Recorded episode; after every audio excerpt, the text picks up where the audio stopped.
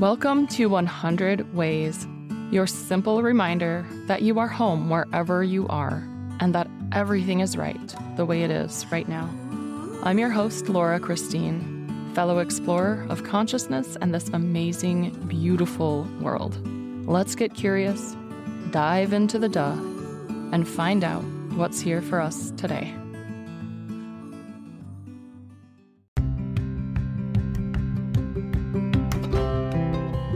Welcome to 100 Ways. This is your daily exploration of self and soul. I'm your host and fellow explorer, Laura Christine. Let's dive in and find our way home.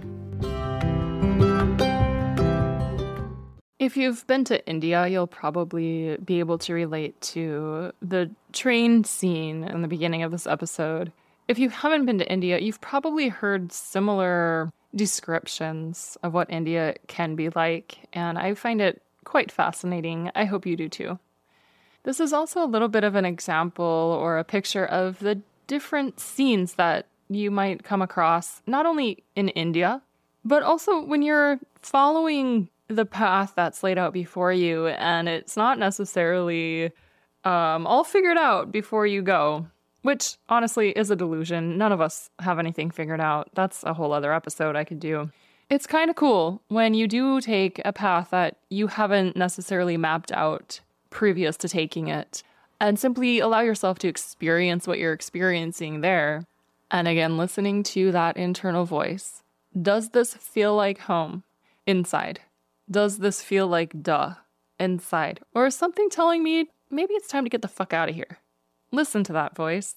I'm really glad Ethan did, because if he hadn't, we may never have heard from him. So I woke up in Katna. Just a really quick correction here. Every time we say Katna, we are mispronouncing the name of the town, which is actually Katra, K A T R A. We say Katna. Sorry. Ethan went to India like five, six years ago. Forgot the name of this town that he didn't even mean to go to in the first place. All right, back to it. Because I fell asleep on the train um, reading.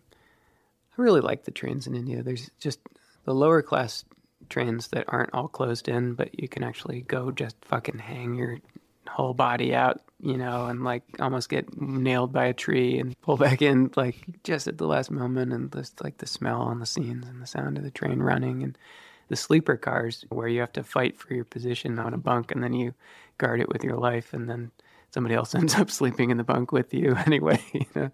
And just to be able to, to go to sleep and wake up and you know the train's still going that's another form of belonging of like everybody's in it together and it's just such a both sort of lack of dignity and dignity at the same time. The lack of dignity would be trying to use the restrooms as it were on the toilet.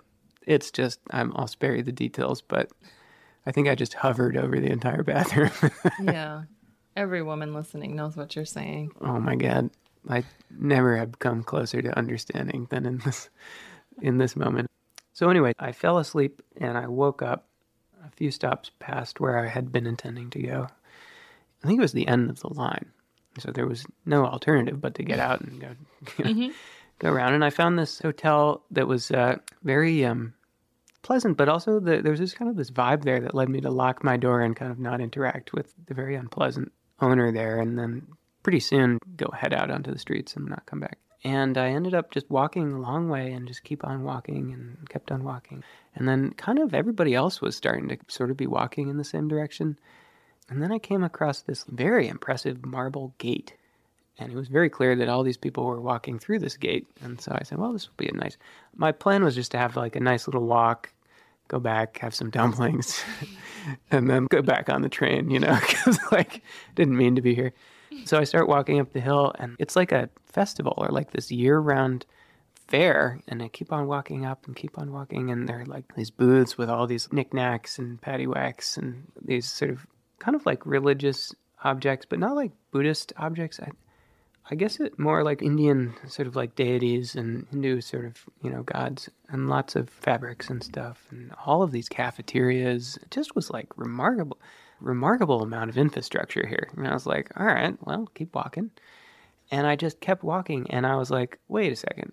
This is like going a long way up. And I couldn't see how high it was going because the mountain above was kind of in the clouds. I got halfway in. I thought I was halfway. And I started to notice that there were hotels and that people would come here on these pilgrimages and spend many days. And so I was just kept on walking. And finally, like, I just felt like I was sort of in a movie or something because I got to the top, to the ridge line, and there were all of these very impressive marble buildings everywhere, and there were massive throngs of people. And all of these people had walked up there, and they were all up there, and there was clearly not enough time for them to get down before nightfall. But I had no idea where I was, and I, I hadn't spoken to anyone, and I just sort of felt very much like, I don't know what's even going on here. And uh, I'm afraid the story doesn't really have a point. It's sort of. Uh, there's just kind of like no conclusion or resolution other than that I was just absolutely enamored with the, the sunset from up there. Mm. And then just felt like there were these little kind of spaces on the cliff where there would be like a, a bench that you could just sit and really fall in love with the hike and everything. But then finally, I gathered that had to do more climbing, and this was sort of like late afternoon, and I finally made it up to this temple at nightfall, and it was very much protected from invaders. It had very steep marble walls. There was no one around at this point except the temple itself was bustling and full of light and loudspeakers and fences and and I had to kind of sneak in. I kind of broke in through the fence and was kind of doing parkour. I was like, how do I penetrate this sort of impenetrable city on a hill that I seem to have found myself at? Because clearly everybody's coming up here. There seems to be some reason I have to figure it out. And I felt like there ought to be some kind of resource or something that I could collect and bring back down, take with me on the train or something.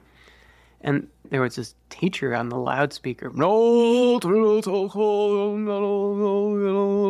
it was like echoing through the marble walls and all these like secret little entrance ways. It was very rich. It was sort of resplendent. You know, there was all these very expensive fabrics everywhere, and the doors all looked very expensive. And I just had enough of it. I was like, what is even going on in this terrible place that they don't even have a front door? It doesn't seem like. And I just got the heck out of there. I just turned right around and I started walking down again, and night had fallen. And on the way back down, there was another way to go uh, that was beautiful. It was like you'd go through all of these archways, and there were like the roots of these old trees were growing on these arches and sort of filtering down, and there were these plants growing up on the roots, and, and there was water falling along, and it just felt magical. It's sort of like some parts of Hawaii, sacred and they're just indomitable, sort of like Mother Nature. Everywhere is bounteous, and there's fruit growing, and like you could survive right here in this one spot because everything you need, you know. Yeah, I do know. So that was a really nice thing to encounter on the way down after this uh, this marble weird you know thing going on. It's probably a cult.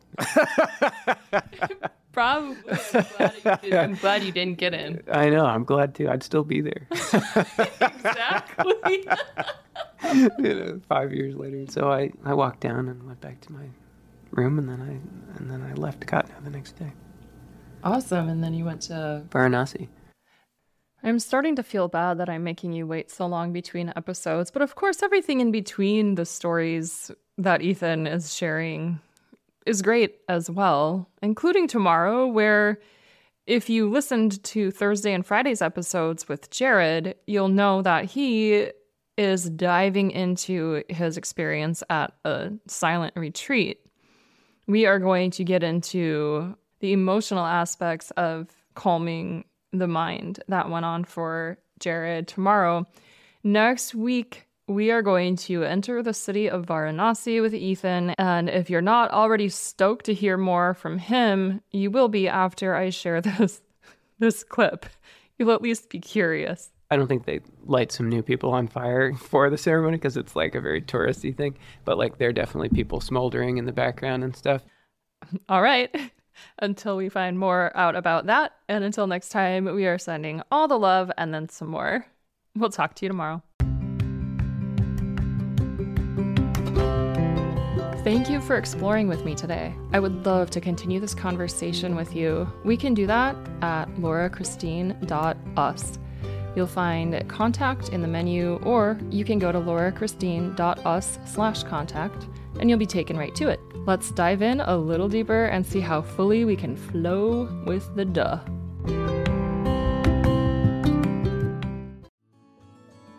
Thank you for being here. I would love to hear from you. Go to laurachristine.us to let me know your thoughts on this.